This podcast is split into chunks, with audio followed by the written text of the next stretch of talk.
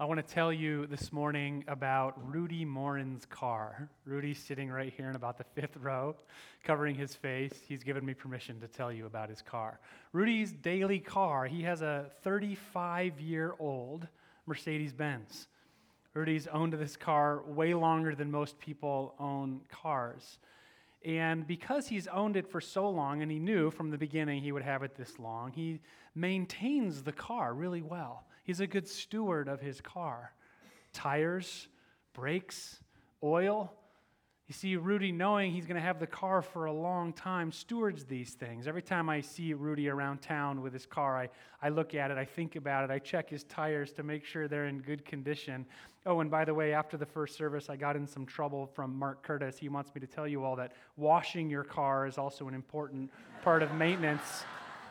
Mark owns the Splash car washes around town. So, tires, brakes, oil, and car washes are how we maintain our cars, knowing that we're going to have them for a long time. Now, we live in a 36 month lease world, don't we? Most of us have cars that we just lease from the bank or the auto dealer for 36 months and we just turn it in at the end. A lot of people don't even know how to buy new tires for their cars because they don't need to. The tires wear out around the same time the lease is up, but Rudy, knowing that he's going to have his car for a very long time, puts tires, brakes, oil, and car washes to maintain his car. And Betty, isn't your Mercedes also 20 something years old as well? This runs in the family. So, why am I telling you about Rudy's 35 year old Mercedes Benz? Well, as you may know, we're beginning a series now on stewardship looking to the Bible at how best to steward our time, our talent, our treasure, and our faith. And today we're going to be looking at this chapter, 1 Peter 1, about how to steward our time. And what Peter has done for us in this chapter is he's simply taken the time horizon and stretched it way out into eternity to teach us how to steward our time here on earth. Just like Rudy knew he'd have his car for decades, and that impacted how he would steward his car. So we, knowing that we're going to live forever, can better steward our time here on earth.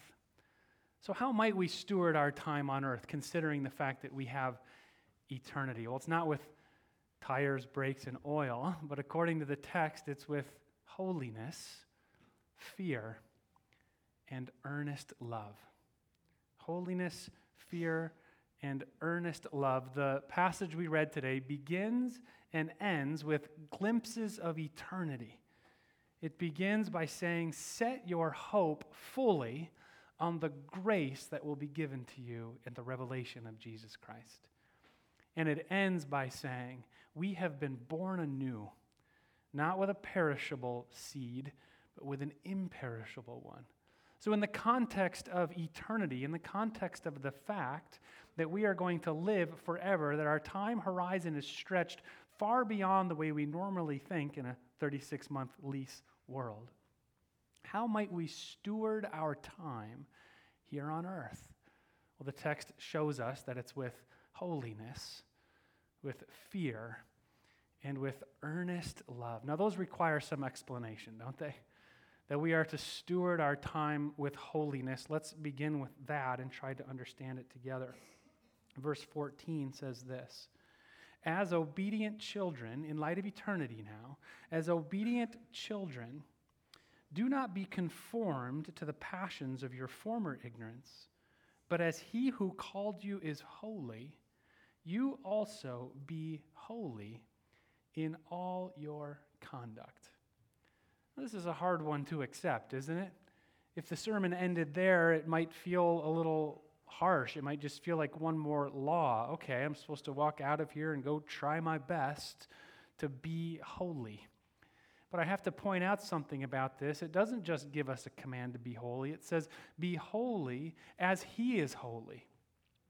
You know, it says later on in the text that we are born anew, we're born again with his seed, with his spiritual DNA in us. Because he is holy, it says, and if he's living in us, we too will become, we will be holy. So, how does holiness apply then to how we steward our time? We have to talk about what holiness means. What does it mean to be holy? To be holy is simply to be set apart, to be set apart and to be pure. So, how can we steward our time then with holiness? Well, you might recall the commandment about the Sabbath. It says, Remember the Sabbath and keep it, what is it? Holy. Set it apart. Make it different. Make one day a week different as you steward your time in light of eternity. Make one day per week different than the other six. It says, For six days you shall complete all your work, but on the seventh day you shall rest. Observe the Sabbath, keeping it holy. I remember when we were living in New York City. We lived on Central Park West, so we spent tons of time in Central Park. I loved Central Park. And I remember clearly on Friday afternoons, you all have been to Manhattan, you know the hustle and bustle of the city, especially on Fridays. It's just kind of crazy. Everybody's going a million miles an hour, got to be getting somewhere. But if you go into Central Park on a Friday afternoon, as it goes into evening, you'll see something interesting. You see the Hasidic Jewish people, and they're on a totally different timeline than everybody else. Sabbath is beginning for them. And they're walking so slowly, just together, usually as family units, pushing strollers, having conversation as if they have all the time in the world. I think they're on to something. Because in light of eternity, when we consider the fact that we've been given an infinite number of days, we can think of our time here on earth differently. Because if this is all there is, then yeah, we should probably work seven days a week to get ahead, to accumulate all we can before we die. That's a 36 month lease kind of thinking. But if we're going to be with God for eternity, we can spend, we can steward our days differently here on earth. We can take one day a week, set it apart, make it pure, make it holy, give it to God, not try to get ahead here on earth, because it, doing that will prepare us to be with God forever. A couple of years ago, we were on an elders retreat, and uh, one of the elders turned to me and he was asking me about how my life is going, and he looked a little bit confused. And he said, Nathan, help me understand something. You're a pastor, you're a husband and father, and you are a doctoral student, and you don't seem stressed out. What's your secret? And I said, Well, I think, I think it's because I observe the Sabbath every week and I rest. And he looked at me, he just about fell off his chair. And he said, You mean to tell me you do all of that in six days a week? There's a mystery about the Sabbath, it's counterintuitive. But when we set it apart, when we steward our time on earth in light of eternity, setting apart one day a week, making it holy, making it different than the other six days, we begin to prepare ourselves for eternity. You See how we are stewarding our time differently. Rudy knows he needs tires, brakes, oil, and car washes to keep the car going long. We can steward our time with holiness to prepare ourselves to be with him for all of eternity. Secondly, in light of eternity, we steward our time here on earth with fear. With fear of God. Now, we have to explain this because this could be confusing to some. So, verse 17 says this If you call on him as Father who judges impartially according to each one's deeds, conduct yourselves with fear throughout the time of your exile. Conduct yourselves with fear. This is a hard one to grasp, especially in our postmodern culture. Postmodern philosophy says there are no authorities, there are no absolute truths. In fact, the reason we reject authority is because authorities usually are to be feared, they abuse their authority. So postmodernism says fear nobody. Only, the only people you should fear are people who think there's somebody in charge. Well, the Bible flies in the face of postmodern philosophy. You really can't reconcile the two because the Bible says that there is a God, there is a present Father who judges impartially a father who judges impartially. Therefore, we are to conduct ourselves with fear of him who judges us. A couple of days ago, I was in the kitchen snacking on something on the kitchen counter. And uh, my five year old daughter, Eva, came running in, and she's always kind of gathering information. She kind of collects data. You know, it's how her brain works. And I could tell she had a question on her mind, and she hopped up on the counter next to me and she started snacking on what I was snacking on. She turned to me and she said, Daddy, is mommy the judge of this house?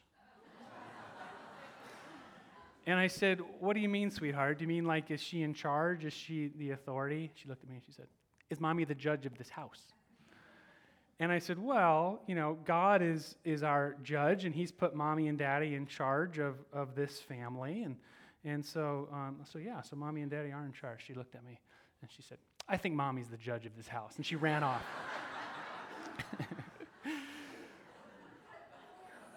I think she must have heard somebody say, You're not the judge of me, or something, you know. So, but even children, they want to know who the judge is, who's the authority, who's in charge, who's got this. And into adulthood, sometimes we forget that God is our present Father, He is our good judge. In postmodern philosophy, we often reject authorities because we've known that human beings have abused their authority over the years. But what if there was a good and perfect judge who always had our best interest in mind? That's the difference. This is a holy and reverent fear of God because he's good. You remember the time when Jesus was on the boat crossing the Sea of Galilee and he was sleeping? And his disciples were terrified because a furious storm came up. There was wind and there was waves, and they thought they might drown. And then Jesus woke up from the boat, you remember, and he spoke into that terrible storm, and suddenly there was absolute calm. And then it shows us the disciples right after that. You remember what it says? It says they looked at Jesus, they were afraid. That's the kind of holy fear God wants us to steward our time on earth with. We're not afraid of God because we think He's going to harm us. We're afraid, we're, we fear Him because He's ultimately in charge of the whole universe. He has authority over even nature, He has authority over the way things are going to turn out in history. We have a holy and righteous and good fear of Him because He is good. In light of eternity, in light of the fact that we've been given an infinite number of days, we are to conduct ourselves, steward our time with holiness, with fear, and with earnest love. With earnest love. Verse 22 says this Having purified your souls by your obedience to the truth for a sincere brotherly love, love one another earnestly from a pure heart, since you've been born again, not of perishable seed, but of imperishable, through the living and abiding Word of God. When we consider the fact that we are given eternity, we're given a future with God that will last forever, we will steward our time here on earth loving each other earnestly. What does that mean? To love each other earnestly. You see, most human love expects a return, doesn't it? It's sort of reciprocal. It's kind of like when you're married and you expect your spouse to love you in return. Every time you love your spouse, you get used to the idea of being loved in return. I, I think of this in a very simple way in the morning. Whoever gets down to the kitchen first, me or Nancy, and you turn on the pot of coffee, we we pour not just one cup, right, but two. It's sort of a picture, a little illustration of reciprocal love. When you love your spouse, you sort of expect some love in return. But I'm right now walking with somebody, praying with a man in his older years whose wife has been slipping into Alzheimer's more and more and more and more and more.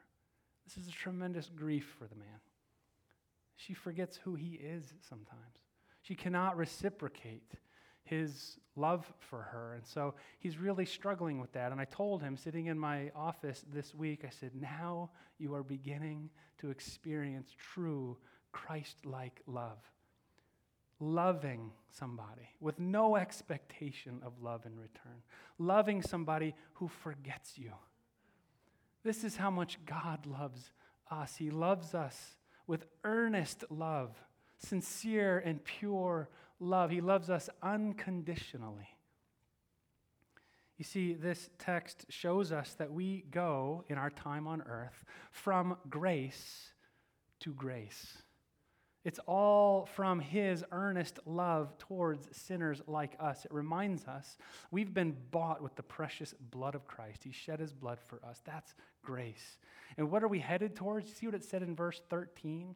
Set your hope fully on the grace that will be given to you at the revelation of Jesus Christ. When I think about end times, when I think about when Jesus comes back, oftentimes I think about all the chaos, all the war, all the turmoil. But I love what Peter shows us here. At the end of time, when Jesus returns, guess what we're going to get? Another big dose of grace. Because he's going to give us eternal life. Have you ever considered that because of his grace, because of his earnest love, we have an infinite number of days. You ever considered how to steward your time? How many of you considered how you might spend $900 million this week? As of this morning, it's up to $1.3 billion. Go ahead, how, raise your hand. How many of you considered how you might spend that much money? But have you ever considered how you might steward your time if you were given an infinite number of days. We've been given eternity. Set your hope fully on the grace that will be given at the revelation of Jesus Christ. In light of that, in light of eternity, how might we steward our time here on earth? The Bible says we are to steward our time with holiness, with fear, and with earnest love. And when we do that, we we ready ourselves for eternity. I was talking about 1 Peter 1 this week with Pastor Jackie. We were just talking about how amazing it is. And she reminded me of this quote from Dallas Willard. He's this wonderful theologian that we both admire greatly. And he said this amazing thing. He said he wants to live on earth in such a way that when he dies and goes to heaven, he won't realize it for some time that he's in heaven. you see, when we steward our time here on earth, our time in the exile with holiness that's set apart, with fear of, of God who's present and who's in charge of the whole universe, and with earnest love as a response to the earnest love he has shown us in Jesus Christ, we ready ourselves for an eternity with him. We will slip into eternity and behold the face of God who is holy We'll fear him in a pure way that, that doesn't scare us because we think he's going to harm us. We'll fear him because he's actually the God of the universe.